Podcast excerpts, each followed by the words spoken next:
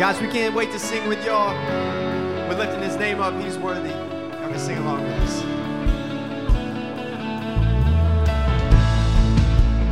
Maker of heaven and earth, ruler of all, with all power and strength, kingdom will never fall. It's you who sends the wind and makes the sun shine beyond space and time. I once was blind till you changed my when you wrapped me in your arms and took control.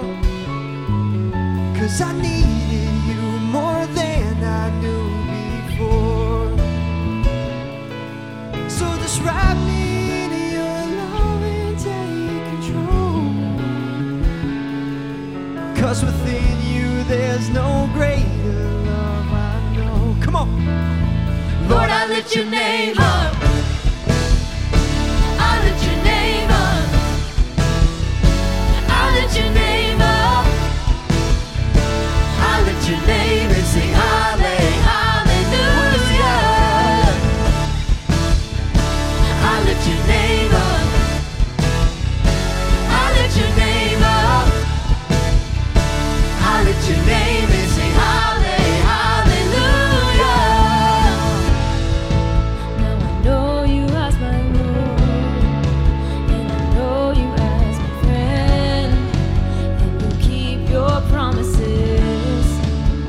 regardless of who I've been.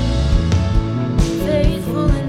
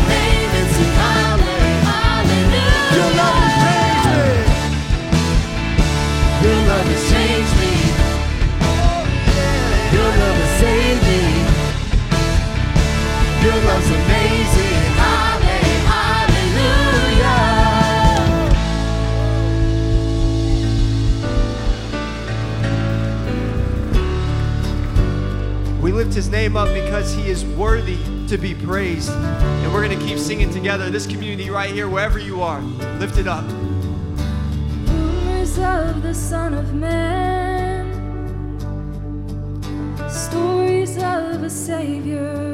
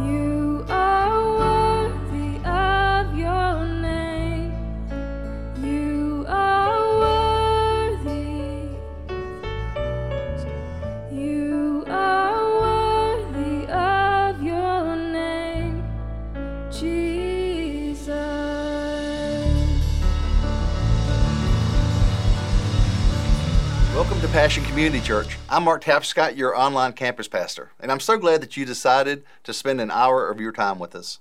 Now, when you're ready to meet some people or learn more about our church, then you can submit a Connect card. You can do that on our website or just click on the link in the chat. Now, that will open up a new window for you so you won't lose your seat here and you can still hear the service while you fill it out. We believe that God made each of us to make a difference, and we want to help you discover your purpose through a class called Growth Track. Now, it's available on demand online, or you can sign up for our online campus growth track, which I'll be hosting beginning on August the 29th. Now, check out the website or click on the link in the chat for more information. Now, I know we give you a lot of info in a short amount of time here, but there is a way that you can stay up to date with all the happenings at our church and our campus, and that's by joining our online campus Facebook group. There, you can stay up to date with all the happenings, the dates, and the times. You can also connect and share with nearly 400 other members who are part of our PCC online campus. So, check it out today and request to join our Facebook group. Now, you have to join to be able to access the page. That's Facebook's rule, not ours. But don't worry, we'll let you in, and soon you'll be able to meet everyone else who is part of our group. Now, as of last Saturday, PCC finished up with Mega Camp for 2023. I was at the Farmville campus and I volunteered to help. I spent the day with 24 energetic kids that got to hear how much they matter to God. Now, all total, almost 500 kids, 494 to be exact, were part of Mega Camp at one of our physical campuses this summer. But that's not all. Kids in two other countries also got to enjoy the fun, and they got to learn about Jesus through the games and activities of Mega Camp. We danced and sang, and we learned and listened, and we talked and played. At all of the locations, people new to PCC got to interact with our church for the fir- very first time. And people who are part of our church got to know each other a lot better. And kids got to know God better. Now, we want to say thank you to over 300 volunteers who made it happen with their time and effort. And we want to say thank you to you all as well who give to PCC.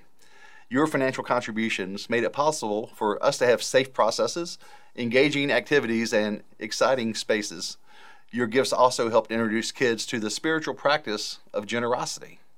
You see, as part of Mega Camp, we encourage kids to give too. And our kids collected stuffed animals in some communities. Others, they had food and school supplies. And the kids at, at two of our campuses, they raised over $3,000 to help kids in other countries.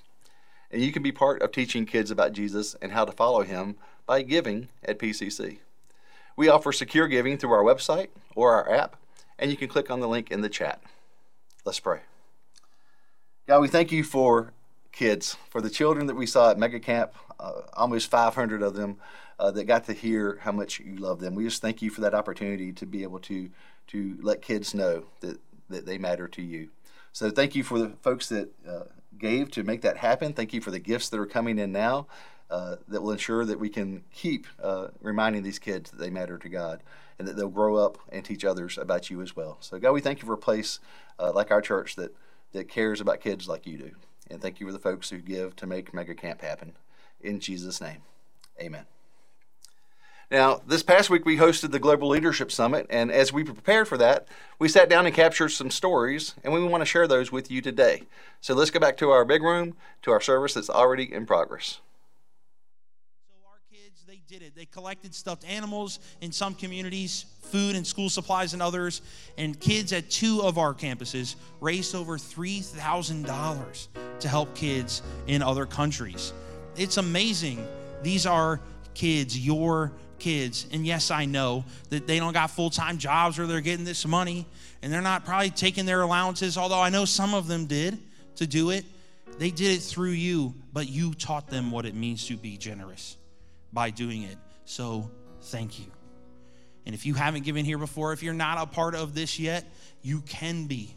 You can help the next generation, those kids who will one day sit in your seat, who will one day stand in this spot and tell their peers what it means to give. You can help them by giving yourself here.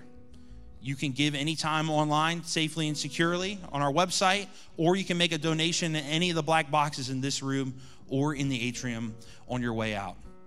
So thank you for coming with us. And if you haven't yet, why don't you come with us? Because amazing things are happening all the time, and we get to be a part of it. I want to thank God for that opportunity right now. Let's pray together. God, thank you so much that despite the fact that you could do this on your own if you wanted to, you invite us into the process so that we can grow, that we can learn, and we can experience the fullest life possible through those lessons.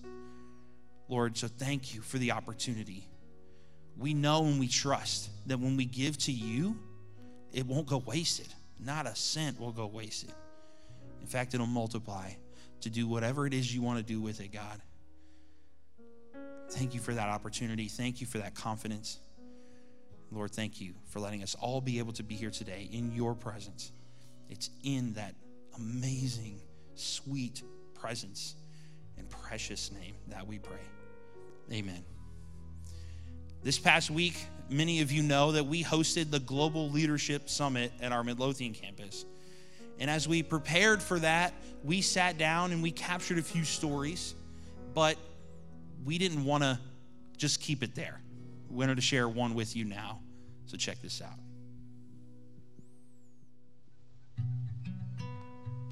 I got to PCC because I was in a place in my life where I needed something to change. I was nervous. I asked my daughter to come with me so I could have my mom hat on. I'm more comfortable like that. And she came. Brian Hughes was preaching a message about the parable of the prodigal son. I remember the seat I sat in, songs that were played. It was amazing. It was just like God said, Liz, your ears are open, your heart is open. I've been calling. Just come home. And I looked at Ansley and I said, I'm coming back. I'm coming home. I was in a tough place in my marriage. My daughter was going through some stuff. And I needed God like I had never realized I needed God. I learned something. Every Sunday I went through the process of learning and reading and asking questions and making some friends in church. My heart was opened. And then I wasn't just learning about God, I was loving God and feeling God's love towards me. In the past seven years, I've lost both my parents. My marriage fell apart. I've moved. Things have changed. But I'm okay because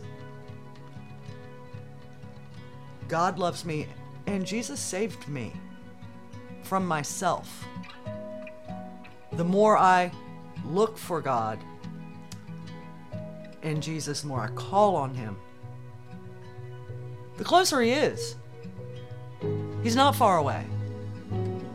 He's there. He's real. I can feel Him. I can feel the reassurance and the strength and the love and the guarantee that whatever I'm going through, I'm not alone. I'm not forsaken. The really cool thing about being in relationship with God is that you can spend time with God without taking his time from somebody else. God can spend time with me when I need him or want to say thank you and praise him, but he can be with you at the same time and with everybody else. So I can talk to him all day long. It's the only relationship where when you ask for time, you are not being selfish. And I wonder, I mean, nobody at PCC ever said to me, why did it take you 50 years to come to church? But I for darn sure said it to myself. You know? Why? It's not like there weren't churches available. It's not like I hadn't been to. I've always been a beloved child of God. I never opened the package. You know, the present's been sitting on the doorstep. It might have been sitting on the table right here. And I never opened the package. When I opened the package, it was more precious than any gift I've ever been given. And I've been given a lot. I am truly blessed. If I had not started coming to church and seeking God and finding Him, I never would have made it through the past seven years. When you open your heart and your mind to everything that God offers freely, I think you can't help but be blown away.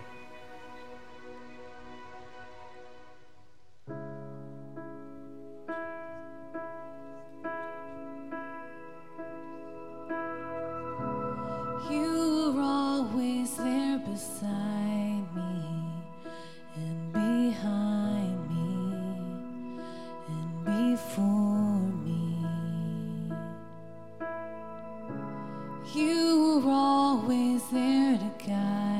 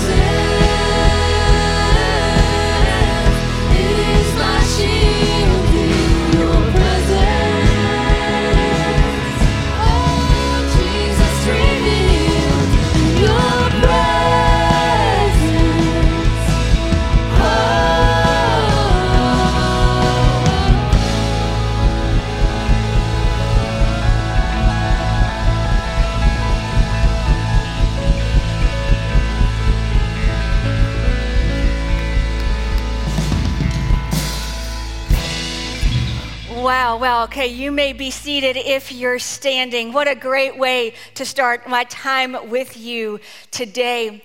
That song is about God's presence. It was written right here at PCC, and it captures so many qualities and components of God's presence. It's, it's our shield and our anchor.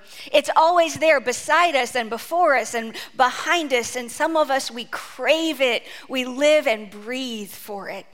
And when we sense God's presence, there's nothing like it. But let's tell the truth.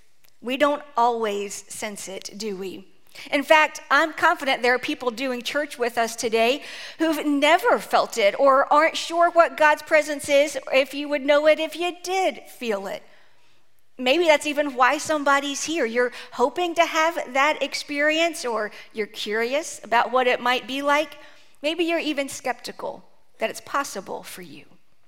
It is possible for you wherever you come from and wherever you're joining us for church today. Whether you're right here at Powhatan or you're joining us at Midlothian or Riverside or Farmville or Aylett, whether you're with us from a correctional center at Nottoway or VCCW, or if you're joining us online.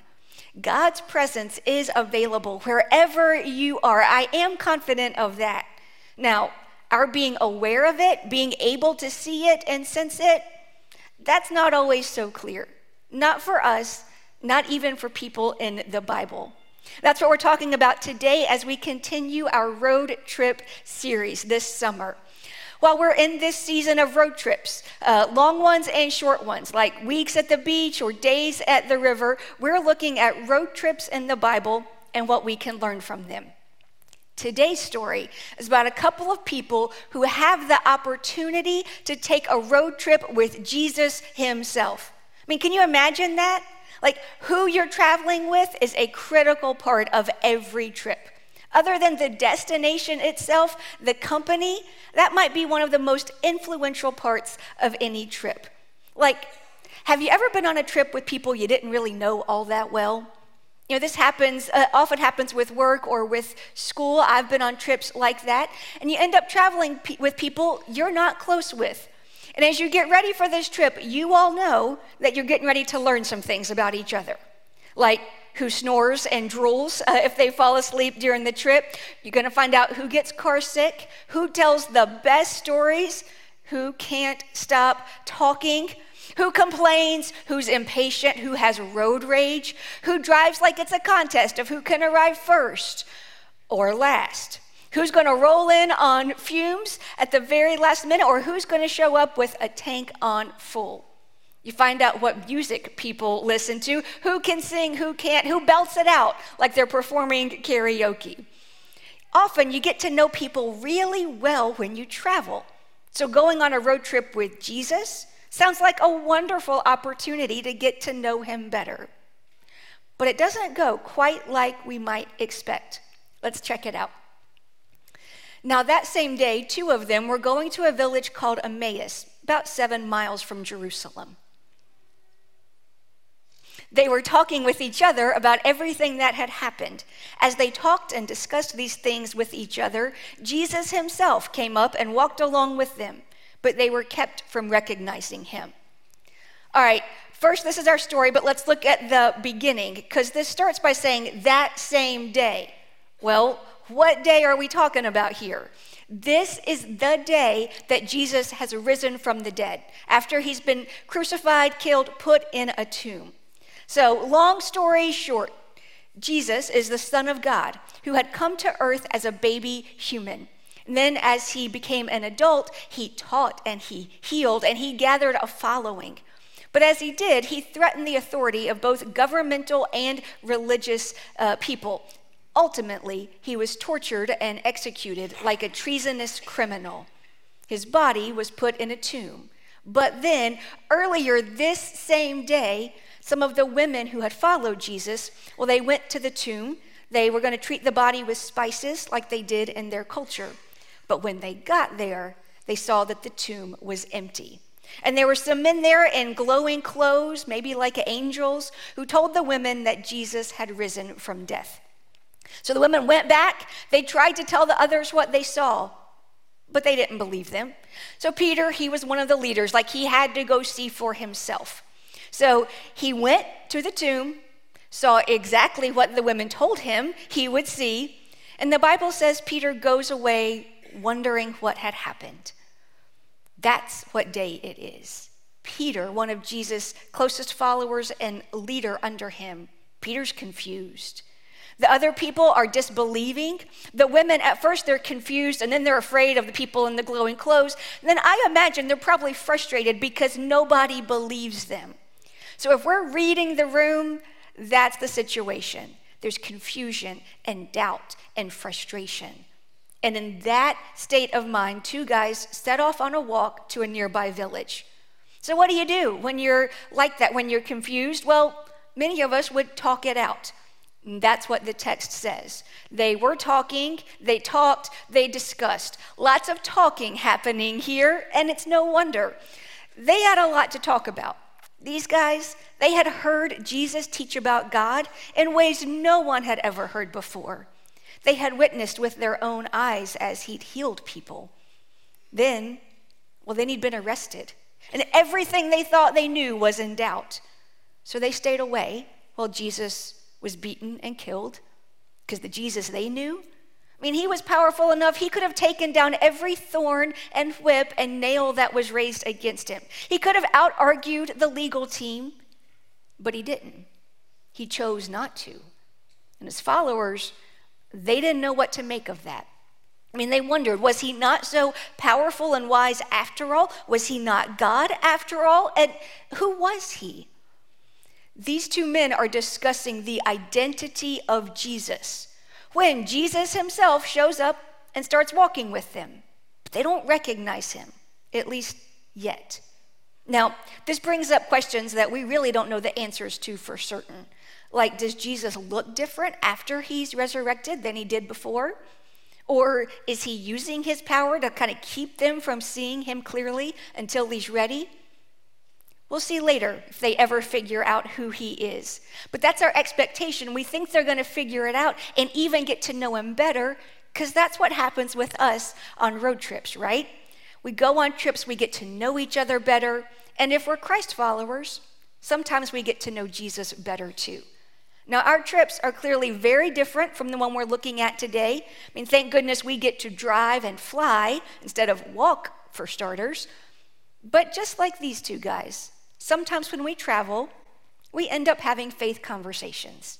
This summer, lots of people around here who follow Jesus have done that as they've gone on trips, mission trips together. Now, mission trips, they're a prime example of traveling with people you don't always know so well. Throughout our church, 134 people have gone on those trips already this summer. If you're one of those people, you get it. For better and worse, you get to know each other on those trips. Eight years ago, I was attending the Midlothian campus one morning.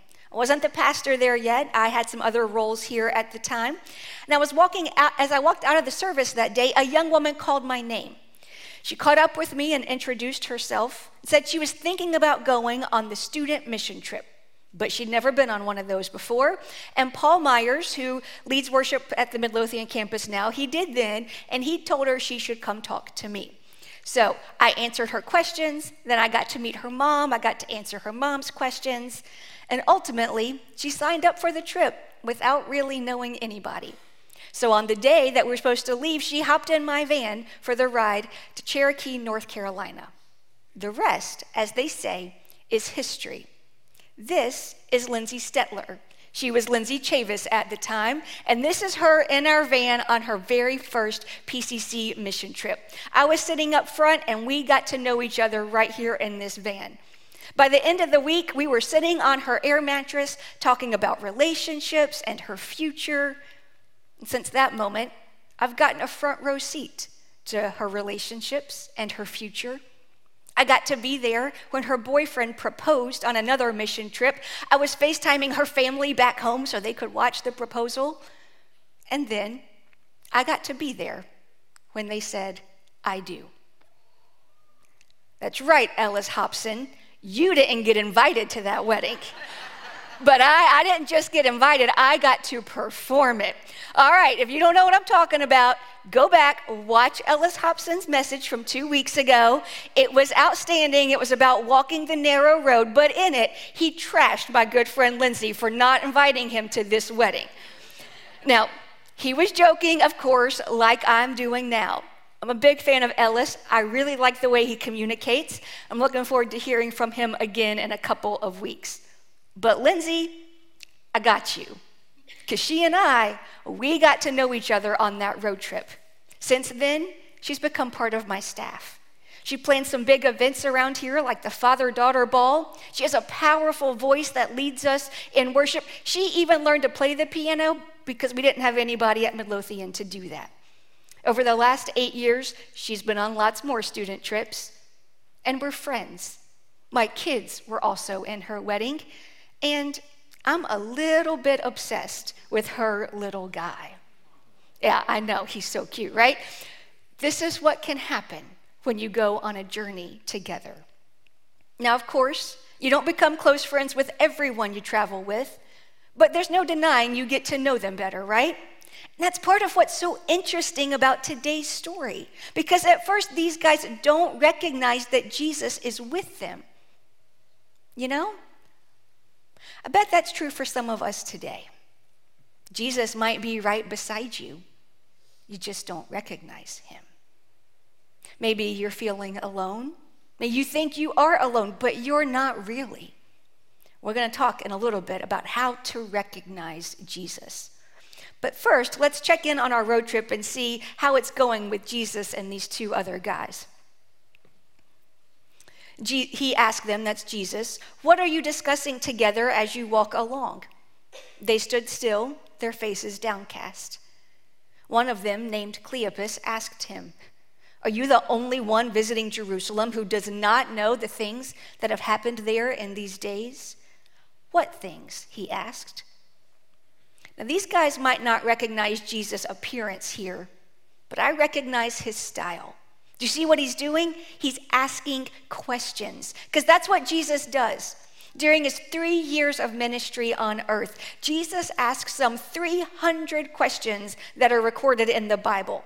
He is asked about half that many. He actually answers very few of them. This is interesting because Jesus, who is the greatest communicator, keynote speaker, orator, preacher, influencer of all time, spends much of his time asking questions instead of speaking. I don't know about you, but that gets me because I like to talk. I like to do it like this. I can talk the ears off of my closest friends. I am certain that I have talked more than my fair share on road trips. But I wish I did like Jesus. I wish I asked more questions. Because, see, Jesus had the humility. I mean, he's the Son of God himself, the greatest of the great, and he had the humility and the patience not to just dive in and start setting these guys straight right away with his brilliant logic and masterful word choice. Instead, he asked questions to kind of see where they were, what they understood, what they didn't understand. Now, although Jesus isn't physically beside us, bet he's asking us questions too.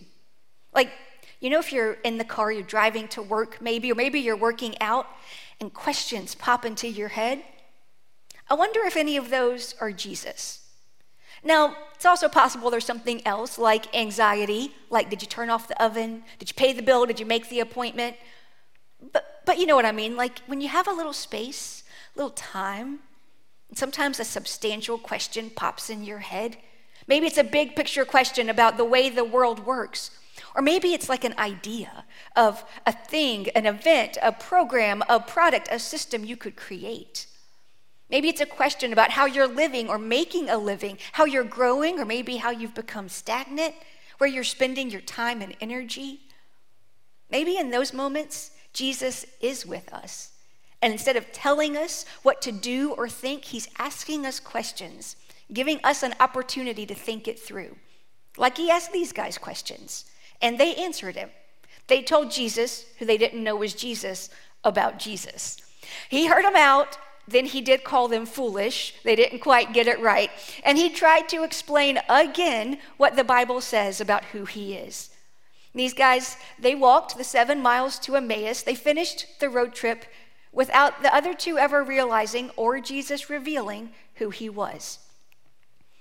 And then, as they approached the village to which they were going, Jesus continued on as if he were going farther. But they urged him strongly Stay with us, for it is nearly evening. The day is almost over. So he went in to stay with them. All right, Jesus walked with them. Now he's staying with them. But it almost didn't happen. Did you catch it? As they approached their destination, Jesus just kept walking. He continued on as if he were going to go further. See, even though he'd had great conversation with them, he didn't assume that he was welcome to stay. He didn't force himself on them. Now, to be fair, he had joined them on their walk unannounced and without invitation, just because. And he had asked them questions, he had offered explanations. See, Jesus took initiative to connect with them and teach them who he is. But they also had to take initiative and invite Jesus to stay with them. That's true for us too. Jesus takes initiative in relating to each one of us. He took initiative in a really big way in coming to earth as a human and dying so that we can be with him now and forever. And occasionally, he'll interject in our world and maybe put questions in our heads for us to think through. And he'll even offer us explanations of the Bible like he did them. Maybe when we hear messages like this, or maybe he helps us understand when we're reading the Bible on our own. But even then, Jesus doesn't assume he's invited to stay engaged, he doesn't force himself into our lives. You know, I think some of you are here today and you're not sure if Jesus is with you. And some of you, you've interacted with Jesus' story and his teachings, but you've stopped there. And if you've stopped there, you may have stopped too soon. You might not have seen Jesus for who he really is, is yet, and you might not even know it. Because, like almost happened with these guys, Jesus might be continuing on with the work he's trying to accomplish in the world, and you're missing out on being part of it because you haven't invited him to stay with you. Or well, inviting might, might not be the right word. Inviting might be putting it too softly because these guys didn't invite him. They urged him strongly to stay with us. There's a big difference between inviting and urging strongly, isn't there? Like if I were to say to my kids, I invite you to come have a chat with me, which I wouldn't say because it's weird. But if I said, I invite you to come here and chat with me, that's altogether different from, I urge you strongly to come here right now. Like your boss might invite you to a meeting, or she might urge you strongly to be in attendance. Your teacher might invite you to a tutoring session, or he might strongly urge you to get some help. We all know there's a big difference between being invited and strongly urged. And I'll just confess something I'm afraid I may have gotten wrong. Maybe some other people like me, I don't know. See, I think sometimes I've led people to softly, gently, naively, sweetly invite Jesus into their life for a minute. Maybe I should have led people to strongly, strenuously, seriously urge and implore and beg Jesus, not just to come into their life for a fleeting moment, but to stay in their lives forever. Because I worry. I worry that people are missing out. They're missing out on continuing to walk with Jesus, to being peppered with his questions, to having the opportunity to work out the answers because they just invited him instead of strongly urging him. Now, of course, Many thousands, millions of people have prayed prayers inviting Jesus into their lives. And what they meant was strongly urging. I don't want to get caught up on the semantics, but I want to pay attention to the sentiment. I need Jesus in my life. You need Jesus in your life. It's not a nicety. It's not great if he can make it, okay if he can't. It is essential, critical that Jesus be in our lives and stay in our lives. And it's essential, critical that we stay with Him. You know, it's not explicit in this story, but it's certainly implied that for Jesus and these guys to go on this road trip, they had to walk in the same direction. And the same thing's true for us. Like, like it or not, on a family vacation, we're all going to the same place. If he likes the river and she likes the beach and the kids like the air conditioning, it doesn't matter. We are all taking the same vacation, we're all going in the same direction, and we're all gonna like it, right?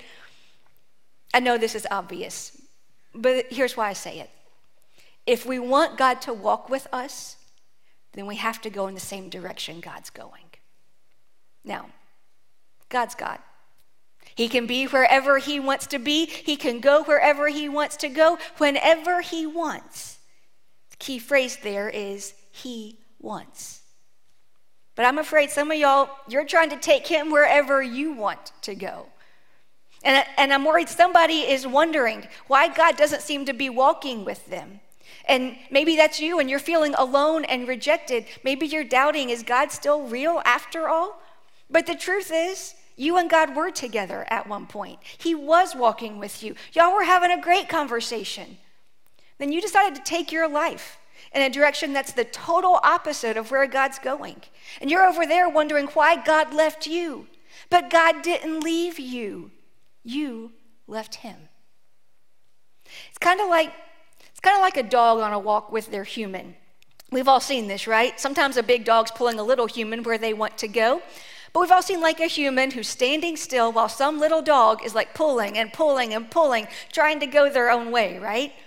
So in this analogy, stay with me, we're the dog, God is the human. Big stretch on both accounts, I know. But God tries. He tries to walk us, to lead us on the right path. It's the devoted way that Elijah taught us about, and the narrow way that Ellis taught about, and the caring way that Brian taught about last week. But we, we think we see or hear something better over there and we pull away.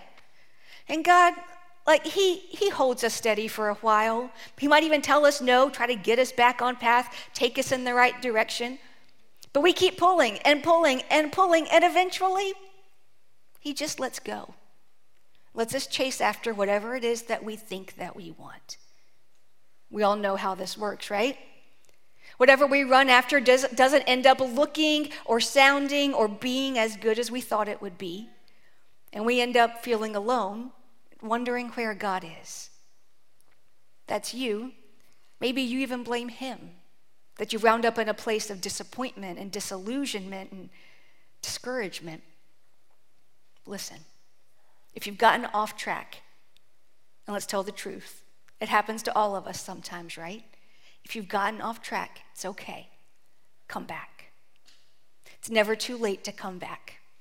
You can go back to Jesus and strongly urge him to stay with you again, or you can strongly urge him to stay with you for the very first time. If you do, maybe then you'll see who he really is, like the two guys who walked the road to Emmaus with him. See, after they urged Jesus to stay with them, this is what happened. When he, that's Jesus, when he was at the table with them, he took bread, gave thanks, broke it, and began to give it to them. Then their eyes were opened and they recognized him. Jesus was recognized by them when he broke the bread. Finally, finally, they recognize Jesus. When they stop walking and talking and they sit down to dinner with Jesus, they see it. His identity is revealed to them in the breaking of the bread. Because when they see him at the table with them breaking bread this time, they remember the last time. And we call that last time the Last Supper. It happened just days before this road trip. And on that evening, when the hour came, Jesus and his apostles reclined at the table.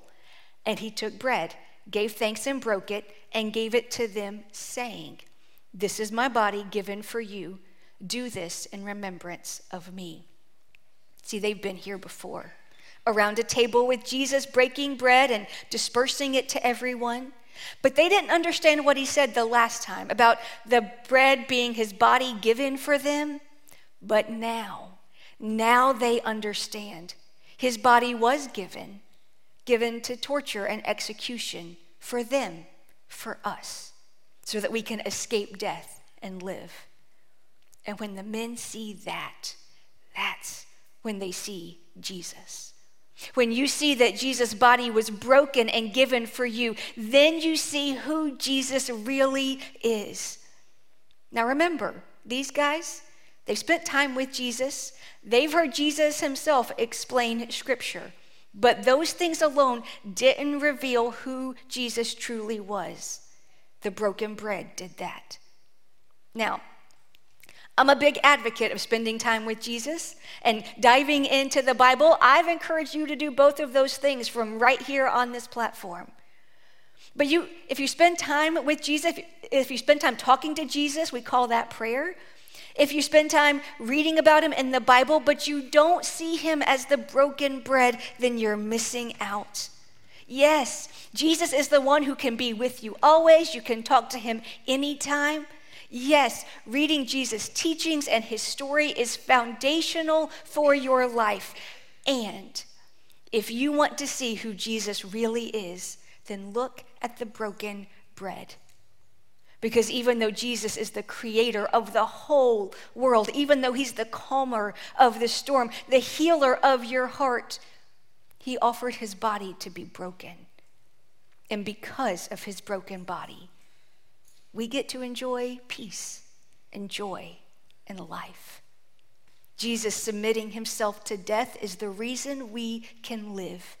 And we can read about it and we can hear about it. But when we see it and touch it and taste it, we recognize who Jesus is in a powerful way. We appreciate that he didn't just come to teach us, he let himself be tortured for us. He doesn't just do life with us, he did death with us. As we prepare to conclude our time together, we have an opportunity to recognize Jesus in a ritual that we call communion. In this ritual, we eat a small piece of bread as a symbol of Jesus' body broken for us, and we drink a little bit of juice as a symbol of his blood that was shed for us. So, in a minute, as you take steps toward the table, I want you to strongly urge Jesus to walk with you from this point forward. And as you hold the bread and the juice, look at them. See who Jesus is. You can eat and drink them at the table and then return to your seats. So I'm going to pray, and then a leader at your campus will give instructions for where to move in your room. Would you pray with me? Jesus, thank you. Thank you for coming here. Thank you for offering your body to be broken for us. Thank you for defeating death and coming back to life. Doing that for yourself, but also making a way for us to have full life right here in this world and to live with you forever. God, we confess sometimes, sometimes we get it wrong and we try to go our own way, but right now, right now, we strongly urge you that is the cry of our heart. Come be with us and stay with us because we need you. So walk with me, walk with all of us. And thank you. Thank you so much for giving us the opportunity to walk with you. It's in your name that we pray. Amen. You're here at Powhatan, then we have four tables across the front, and in the middle of the room, there are two more tables. So if you're in the front half of the room, if you would make your way to one of the tables at the front. If you're in the back half of the room, if you'll come to the two tables in the back. If you're joining us online, you may take the bread and the juice at this time.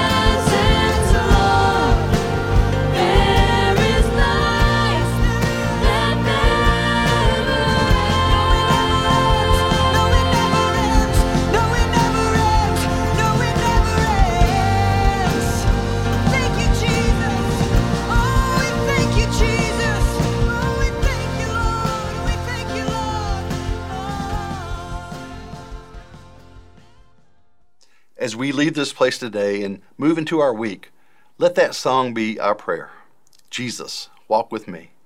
Let's walk with him and let's take with us the image of Jesus as the bread broken for us. If you'd like to learn more about how to walk with Jesus and to recognize him, then keep an eye out for a retreat next month in the Richmond, Virginia area. Until then, join us for the next stop on our road trip next week. We'll see you then.